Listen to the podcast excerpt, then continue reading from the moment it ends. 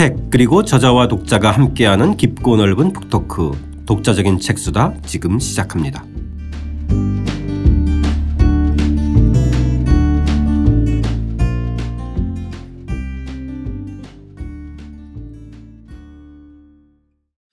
이우견 교수와 함께하는 이우견의 중국 수업 오늘은 14장입니다. 중국 남녀는 평등할까 편 시작하겠습니다. 저는 책 만든 사람 김학원입니다. 함께 책을 읽을 김한밀입니다. 안녕하세요 이우견입니다. 도입부 읽으면서 이야기 시작하겠습니다. 177쪽입니다. 한중 수교 25주년이 된 2017년 한국에서는 배우 추자연의 남편인 일명 우블리가 한국 남성과 다른 중국 남성상을 보여주면서 한국 여성들에게 신선한 충격을 주었습니다. 그런데 한국이 중국과 수교하던 1992년 무렵 중국에 간 한국 남자들은 중국에는 한국보다 세고 독한 세 가지가 있다는 농담을 하곤 했습니다. 이른바 중국 삼동론입니다. 중국 술과 담배, 여성을 두고 한 말입니다. 일반적으로 56도가량인 중국 술, 니코틴 함유량이 높은 중국 담배는 그렇다고 하더라도 중국 여성을 이렇게 표현한 것은 문제가 있습니다. 하지만 여성의 활달하고 당당한 모습을 세고 독하다고 보는 가부장적 시각을 걷어내고 나면 중국 여성의 실제 모습에 얼마간 부합하는 말이기도 했습니다.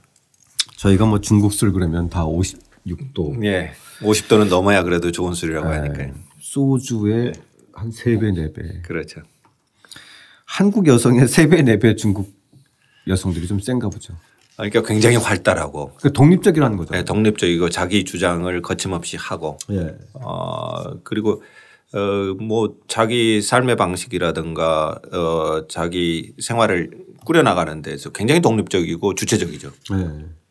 제가 어 1990년대 독일 유학 갔던 진중권 씨한테 직접 들은 얘기인데 예. 진중권 교수가 그 얘기 하더라고요.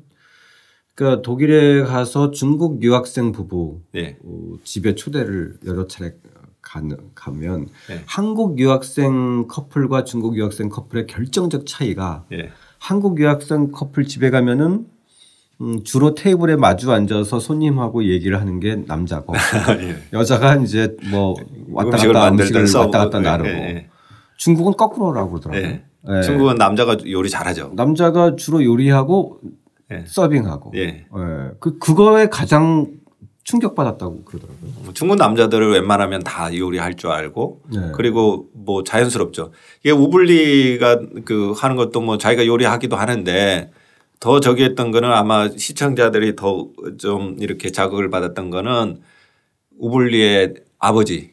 아버지가 역시 그 나, 나, 나이가 꽤 있겠죠. 네. 그런데 이제 어뭐 우블리는 유시학광은 젊으니까 그렇다라고 생각할 수 있지만 훨씬 나이가 많은 우블리 아, 아버지조차도 그렇게 부엌에서 자연스럽게 만두하고 요리하고 이런 걸 보고서 어 이게 어떤 개인적인 특징이 아니라 중국에 원래 저렇구나 이렇게 네. 생각을 한 거죠. 아버지 정도 되면 당연히 마오 세대였을 그렇죠. 텐데 그죠. 네. 예. 예. 그러니까 저희 저도 중국에 가면은 갔을 때 처음 놀라웠던 장면이 에, 출- 특히 퇴근할 때 예. 에, 남자들이 이렇게 장 보고 가고 예. 어, 그거 되게 그게 자연스럽죠. 예. 장바구니 들고 장바구니 늘 들고 이렇게. 예, 시장 예. 들려서 가죠. 그뭐 자전거 앞에 장 네, 장바구니 늘 해가지고 다니고 장 보고서 예. 뭐 그래서 아주 일상화되어 있습니다. 예, 예. 저 사람들은 장 보고 오라고 오더를 내려서 장 예. 보러 간 건가? 예. 자기가 장 보고 요리까지 하나 궁금했었는데. 그런 게 아주 자연스러울 정도로 아주 일상화되어 있다라는 얘기죠. 그러니까 아, 어 뭐 일하고 주방에서 하는 것, 장 보는 것 이런 것들이 근본적으로 다 이렇게 남자들이 뭐 자연스럽게 해야 될 일 이렇게 된 거죠. 이게 마오 시대 때 만들어진 건가요? 그렇죠. 이거는 아무래도 어, 사회주의 혁명, 특히 마오의 영향이 굉장히 큽니다. 아, 그 전에는 우리나 중국이나 뭐 다 비슷했죠. 전통사회 전통사회고. 유교적인 사회고 네. 뭐 공자님이 그러지 않습니까? 예, 그런 뭐 여자하고 어린 아이는 다루기 힘들다고 다 그런 차원이죠. 그리고 더군다나 중국은 전족이라는 것도 있고 그렇죠. 그러니까 여성이라는 것은 잘 보관해야 되는 것, 감상해야 되는 것. 이제 이런 말은 사람 취급을 하는 게 아니라 뭔가 감상물 이런 취급을 했던 거죠. 그러니까 우리보다 더 심했죠. 근데 이거를 깬 거는 아무리 해도 이거는 마오쩌둥 영향이 큽니다. 네. 사회주의 혁명의 영향이 굉장히 큰 거죠. 그러니까 이 당시에 정말 획기적인 것 중에 하나들이 이제 이런 남녀 지위에 대한 혁파. 예. 그러니까 뭐 혼인법도 만들어지고 법률적으로도 굉장히 많은 변화들이 있었어요.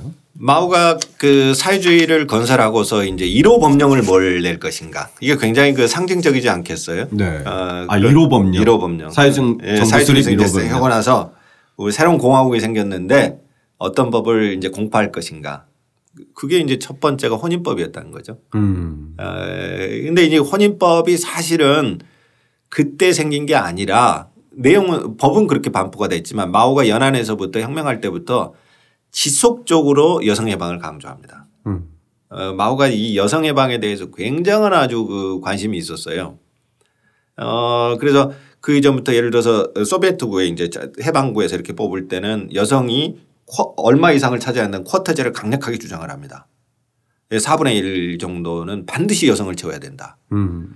어, 지금도 우리나라 대표할 때 4분의 1 쿼터를 꼭 여성으로 해야 된다 그러면 너무 많다라고 할 사람도 있을 정도로 되는데 그때부터 이미 그렇게 주장을 하거든요. 1940년대. 사, 예, 그렇죠. 30년대 말부터 이미 그렇게 주장을 합니다. 그게 네. 이제 50년대 에, 혼인법으로 그대로 반영이 되죠. 그리고 자유연애 그다음에 억압업계해야 되고 그다음에 이제 에, 마오가 사회주의 혁명에서 성공할 수 있었던 이유 중에 하나는 이제 토지를 지주들을 토지를 빼앗고 나눠주죠.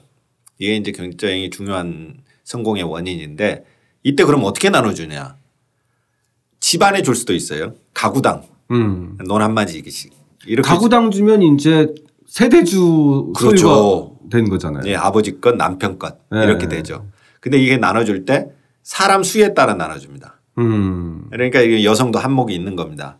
그러니까 여성이 권- 재산이 생기고 권력이 생기는 겁니다. 어. 왜 이런 식으로 이렇게 자꾸 약화시켜 버리는 거죠. 그럼 중국에는 세대주가 남자가 아닌가요? 그러니까 이 세대주라는 관념이 우리처럼 호적이 없어요. 있어야 이렇게 이렇게 내려가는데 이게 관념이 없는 거죠. 그러니까 음. 집은 등록할 때는 이제 뭐 각자 나눠서 등록할 수도 있고 이제 예, 집을 등기할 수 있지만 호적을 없애버렸으니까 어. 사실 우리가 가부장이라는 게 호적 때문에 이렇게 생긴 거 아니겠어요. 그렇죠. 근데 지금은 호적이라는 게 없어져 버렸으니까 이게 다 사라져 버린 거죠.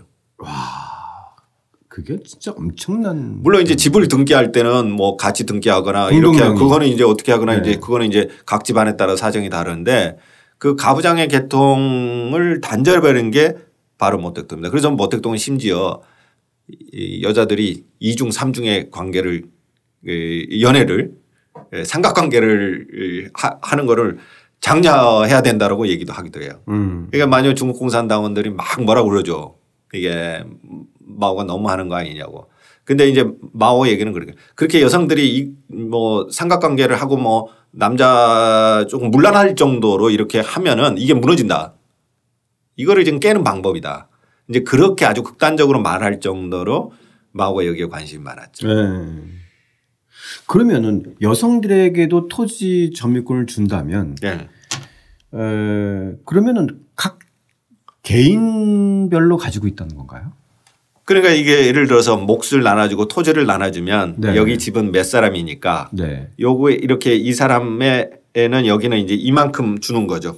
그러면 그 이 토지 소유권은 한 사람한테 있는 게 아니고 아들한테도 있고 아. 공동 명의로 그 n분의 1. n분의 1로 되는 셈이죠. 아, 그건 엄청나게 중요하네요. 예.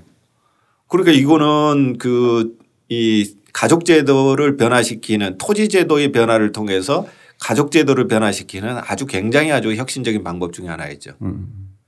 이게 50년대 들어와서 이제 소비에트 해방구에서 실험했던 것을 그대로 50년대 가져오면서 이제 이혼의 권리를 얘기하고 어 재산도 공동으로 하고 이런 이제 혼인법을 만들게 되면서 여성의 지위가 단번에 올라가게 됩니다. 일자리도 어, 열어주고. 그렇죠. 이제 이제 일자리는 이제 어, 똑같이 배분을 해 주는 거죠.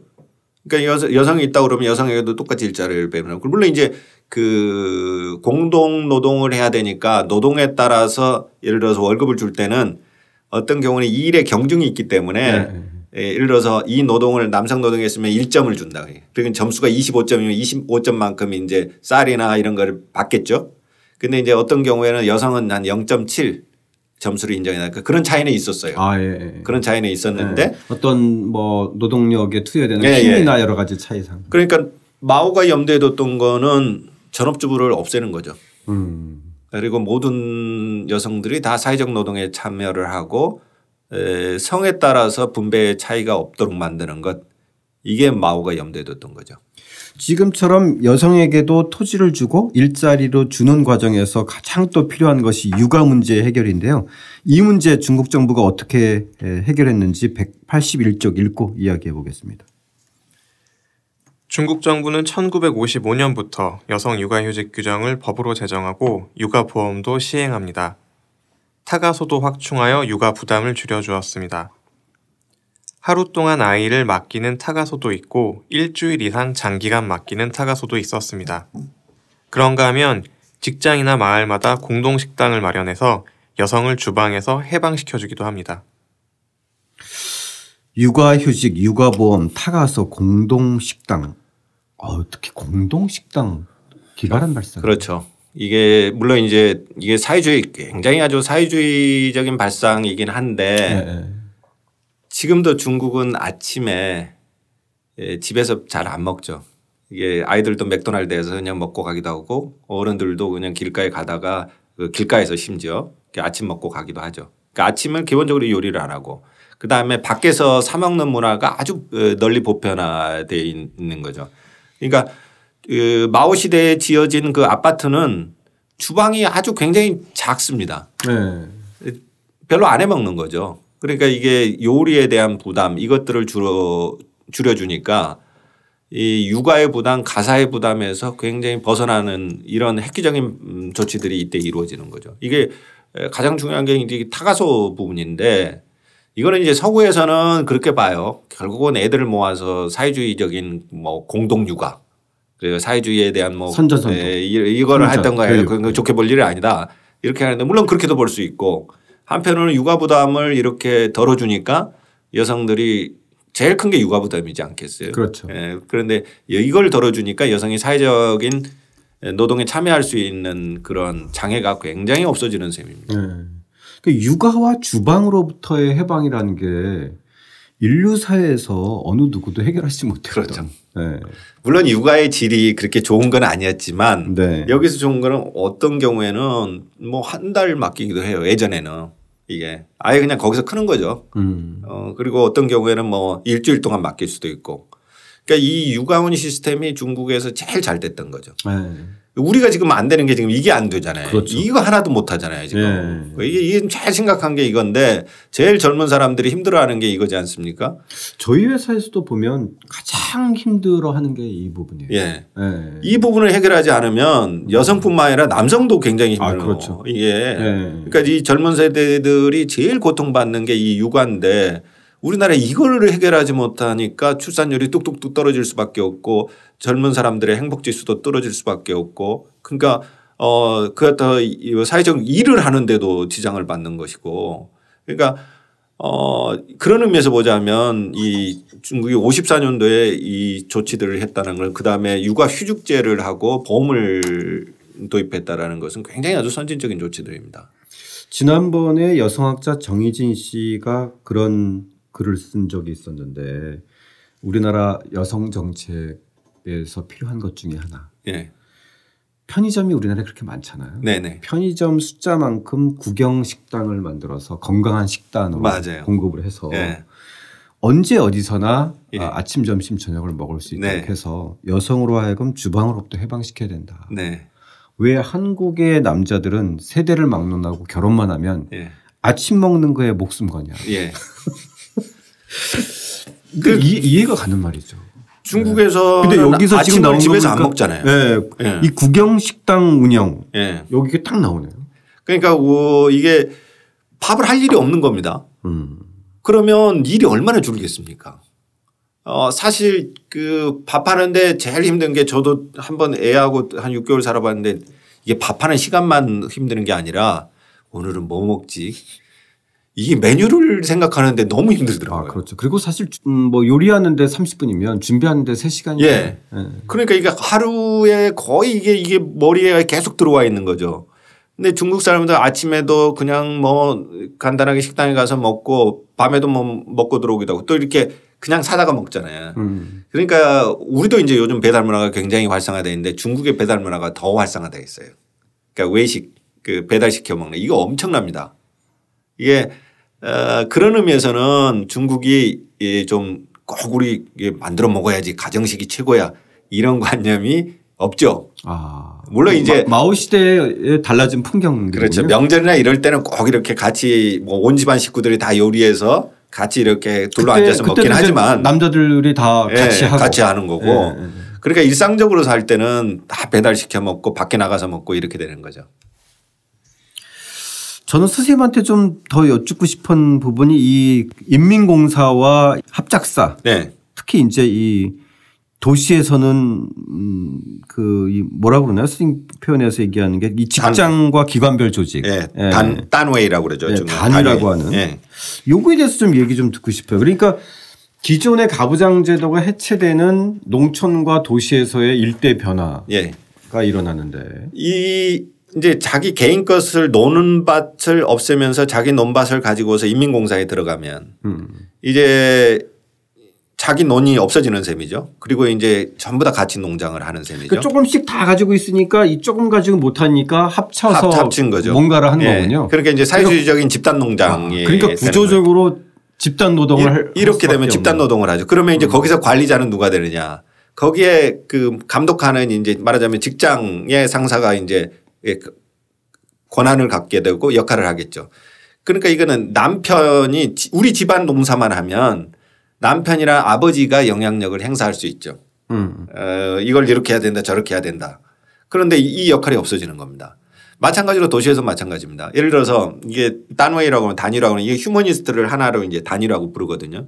이렇게 되면 이 사람들이 취- 취업을 하게 되면 아파트도 주고 그다음에 같이 식당에 가서 먹고 그 다음에 우리 아이를 결혼시켜야 되는데 그러면 결혼 허가를 누가 해 줍니까? 이제 그러면 예를 들어서 결혼하겠다는 허가를 하면 방도 내주고 뭐 해야 되니까 누가 해 주냐, 해 주냐 그 권한을 아버지가 갖고 있는 게 아니라 남편이 갖고 있는 게 아니라 직장의 그 단위 휴머니스트의 최고 뭐 어, 상관 이 사람이 갖고 있는 거죠. 어, 저도 중국 가서 제일 흥미로웠던 게 그거예요. 그러니까 결혼에 대한 허가나 예. 특히 자녀 출산에 관한 그 허락도 그렇게 해서 받더라고요. 그렇게 되니까 승번도 그렇게 예. 정해지고. 이게 남편이라든가 아버지의 권한이 전통적인 권한은 내가 어디 가야 되고 뭐 해야 되면은 그 사람이 허가를 해주 아버지나 남편이 허가를 해주잖아요. 아빠가 허가를 해주고. 네네. 근데 단위에 있는 그러니까 직장에 있는 상사가 그거를 허락해 주기 때문에 이건 남편의 권위 아버지의 권위가 자연적으로 없어질 수밖에 없죠.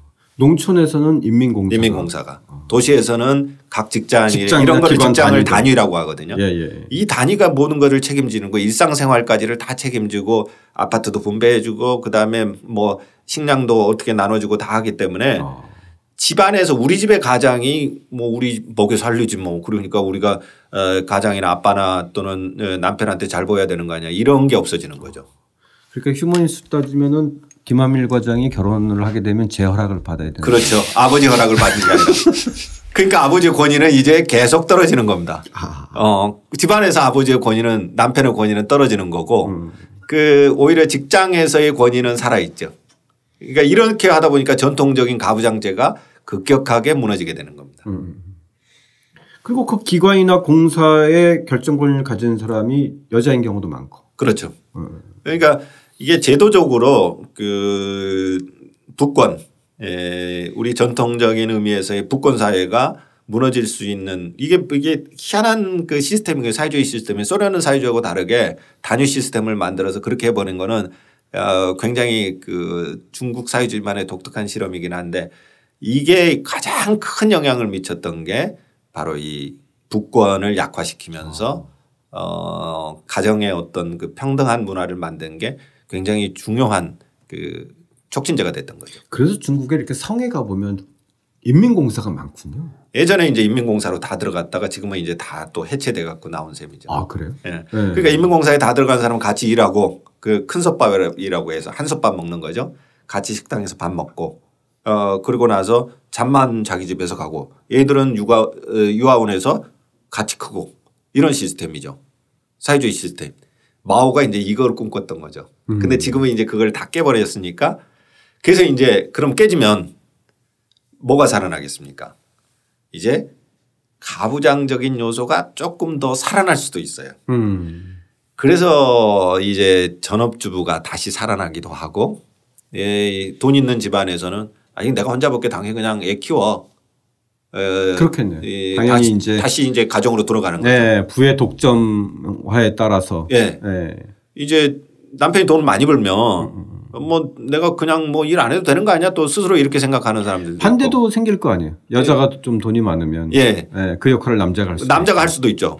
근데 이제 대부분의 경우에는 지금 그 반대 경우가들이 더 많아져요. 음. 그래 가지고 에, 요게 이제 중국의 사회주의가 변화되면서 시장화 자본화되면서 여권에 어떤 영향을 미치느냐 하는 게 이제 쟁점이 되는 게 이런 겁니다. 예.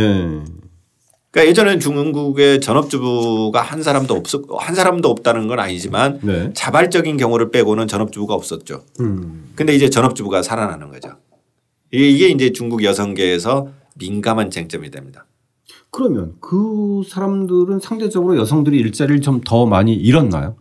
예전에 다 일했던 사람들. 이게 그 구조조정을 하는 과정에서 음. 어, 그러니까 예전에 국유기업, 공유기업을 민영화하는 과정에서 이럴 때 이제 구조조정이 일어나죠. 이 그다음에 이제 방만했던 국영기업을 조금 이렇게 구조조정하는 과정에서 아무래도 여성들이 구조조정의 대상이 되는 거죠. 음. 그러니까 여성 실업이 굉장히 늘어나게 됩니다. 그러니까 이 실업이 대부분 어 집으로 이제 가정으로 돌아가게 되고 그러다 보니까 경제력이 없기 때문에 결국은 가부장제가 조금씩 과거처럼 이렇게 전통시대처럼 살아나는 이런 계기가 되는 셈이죠. 아 예. 그래서 이제 시장화가 중국의 여성의 지위를 오히려 지금 떨어뜨리고 있다. 중국 여성 계에서는 이렇게 비판하는 거죠. 자, 이 변, 그 변화의 과정에 대해서도 좀 잠깐 어, 읽고 이야기를 좀 나눠보겠습니다. 186쪽입니다. 중국이 1980년대 이후 개혁 개방 정책을 펴면서 중국 여성에게 일어난 가장 큰 변화는 호칭이 달라졌다는 것입니다. 이제 부녀라는 말보다 여성이라는 말을 더 많이 사용합니다. 과거에는 남녀 불문하고 동지라고 불렀지만 이제 여성을 부를 때 영어의 미스에 해당하는 샤오제라고 합니다. 요즘 중국에서 퉁즈라는 호칭은 동성애자 사이에 서로를 부르는 말이 되었습니다. 호칭만이 아니라 치파오도 부활합니다. 1990년대 말과 2000년대 초반, 치파오는 중국 여성 패션에서 가장 인기 있는 아이템이었습니다. 사회주의 정부가 들어서고 자치를 감추었던 미녀 선발 대회도 부활합니다. 마오 시대의 퉁주가 시진핑 시대의 샤오제로 바뀌었군요. 그렇죠. 이제 동지라는 말은 남녀 간의 성구별을 하지 않죠. 그래서 이제 흔히 하는 말로 그때는 무성의 시대라고 부릅니다. 남, 어, 남성과 여성을 구별하지 않았던 시대. 어, 마오 시대 때 그 찍은 사진들 보면 여성들도 또 남자랑 네, 똑같은 똑같이 옷을 인민복 입죠. 입고. 인민복 똑같이 입고 네. 있습니다. 그리고 화장도 하지 않죠. 어, 그래서 그냥 동지입니다. 에, 남녀를 이렇게 부르는 호칭이 나뉘지가 않았죠. 근데 이제 이 샤오제라고 하는 미스에 해당되는 말이 나오는 거죠. 이제 여성을 여성으로 성적으로 이렇게 나눠서 부르기 시작하는 겁니다. 근데 이 샤오제라는 말이 첨단 그 개혁 개방 최신 유행어가 됐던 거죠. 아. 그래서 누가 동지라고 부르면 어이, 좀 너무 좀 나를 투박하게 보는 거 아니야? 이렇게 생각하고 나를 샤오제라고 부르지만 어우 나를 좋게 부르는 거 아니야? 어 이렇게 된 거죠. 아. 근데 요즘은 샤오제라고 부르면 또 이게 이 중국에서 좀 조심해야 될 호칭이 돼버렸어요. 아, 그래요? 이 그렇게 하면은 좀 그 유흥업에 종사하는 여성을 부르는 말로 바뀌어 버렸습니다. 아. 그래서 예전에는 에, 식당에서 이렇게 그 서빙하는 분들을 부를 때도 샤오제 이렇게 불렀거든요. 그러니까 높임말이었죠. 음. 근데 요즘에는 샤오제라고 부르면 특히 남쪽 쪽에서 굉장히 화내는 사람들이 많습니다. 그래서 요즘 말로 그냥 복무원에 해당되는 후유엔이라고 하는데 이제 이렇게 부르는 거죠. 그러니까 이 말도 바뀌어 버린 거죠. 아, 예. 그러니까 이렇게 보자면 중국이 이제 옛날에는 무성 사회였는데 남녀 간에 뭐 차비가 없었는데 여성을 여성으로 부르고 치파오도 이게 치파오가 굉장히 아주 그 여성의 몸의 신체적인 특징을 그 살려주는 그런 옷이지 않습니까? 그래서 치파오가 유행. 화양 연화에서 이 장만옥이 장만옥이면 최고의 네, 네, 그 옷이죠. 그래서 사람들이 그러죠. 치파오가 가장 잘 어울리는 배우가 바로 장만옥이다 이렇게 얘기를 하죠. 근데 이제 원래는 이게 사회주의가 되고 다 없어졌거든요. 네. 에, 인민복으로 다 바뀌었어요. 인민복으로 다 바뀌었죠. 그런데 이게 나타나기 시작을 합니다. 그 여성의 신체적 특징이라든가 여성다움 이런 거를 강조하는 유행들이 나타나게 된 거죠. 그러니까 이게 이제 그러면 여성의 권익과 지위 여기에 어떤 영향을 미치느냐 여기에 대한 이제 굉장히 논란거리가 음. 되는 셈입니다. 이게 지위에 낮아지느냐 아니면 이제 반대쪽에서는 그렇게 얘기를 하죠. 아, 그거 너무 심했던 거 아니야? 그, 어, 여성다움을 다 잃어버리고 완전 중성화된 시대 또는 무성화된 시대 그거는 너무 좀 심했던 시대고 여성다움을 찾는 게 뭐가 나쁜데 또 이렇게 반론하기도 하고 네. 아니야 여성들이 화장한다는 거는 화장도 하고 뭐 이렇게 그 치파오도 있고 하는 것은 그 여성이 가지고 있던 예전에 마오 시대에 가지고 있던 그 남성과 똑같은 동등한 지위가 이제 위협받는 거 아니냐 또 이렇게 이제 비판하기도 하고 이래서 여성계 좀 논란거리가 되고 있는 셈입니다. 네. 선생님 말씀 듣다가 언뜻 음 궁금해진 대목이 마오 시대 때 그렇게 여성들의 지위가 놀, 높아졌다면 예. 그 이후부터 지속적으로 개혁 개방과 이후의 과정에서 어쨌든 정치 지배 체제는 일당 독재와 집단 지도 체제잖아요. 네. 그러면 에, 상무위원이라고 했나요? 예. 지난번에? 예. 그한 7, 8명쯤 되죠. 예, 예. 그 지위까지 오른 여성은 있었나요? 어, 국가 상징적으로 국가 주석은 송경령이 하기도 했었고 네네, 그렇게 그렇죠. 됐죠. 그런데 여전히 지금 상무위원 중에 여성은 없어요. 아. 예, 중앙 상무위원은 없고 그러니까 음. 그, 그 다음에 상무위원 중에서는 있어요. 아, 상무위원. 음. 하지만 여전히 그 마오는 4분의 1을 예전에 넣으라고 그랬지만 4분의 1까지는 안 되죠. 음. 지금 어 예전보다는 상층의 진출은 좀 줄어들었군요. 여전히 근데 음. 중국도 뭐 예를 들어서 똑같이 그렇게 되지는 않아요. 아 그렇겠죠. 그렇게 되지는 네. 않은데 다만 이제 지분은 더 예, 우리보다는 상대적으로 음. 조금 더 나은 편이죠. 아, 예. 어. 그러니까 이 그런 점에서는 그 우리가 그 사회주의 체제가 이제 마오는 의무적으로 이걸 넣어야 된다라고 꼭 지켜야 된다고 했던 것인데 이제 지금은 그냥 그냥 그런 쿼터를 두지 않고 이렇게 하다 보니까 어, 좀더 냈던 측면이 좀 약화된 측면이 많은 음. 거죠.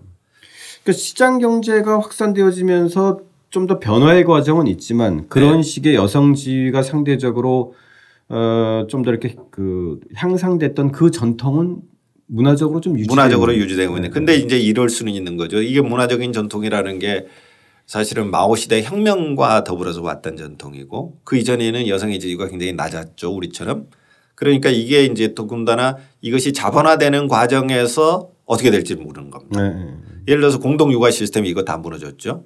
어, 그 다음에 공동 타가뿐만 아니라 공동 식당이라든가 이런 것도 없죠. 그러면 이제 결국은 자기가 에, 개인적으로 이제 먹거리를 해결하고 이렇게 돼야 되는 것이죠.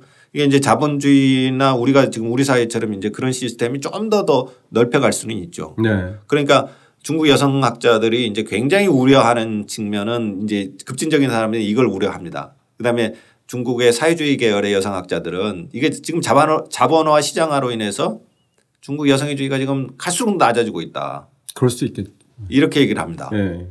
어 그러니까 에, 과거보다 지금 훨씬 지금 안 좋아지고 있다. 여성들 지금 화장하는 거 봐라. 너무 그리고 외모만 꾸미게 되면서 에이, 계속 여성인들이 남성에게 잘 보이는 여성 자체로서가 아니라 그렇게 가고 있다. 그러니까 오히려 과거보다 지금 뒤떨어지고 있다. 지금 이렇게 비판하는 사람들도 나옵니다. 네. 물론 이제 여성의 성 정체성을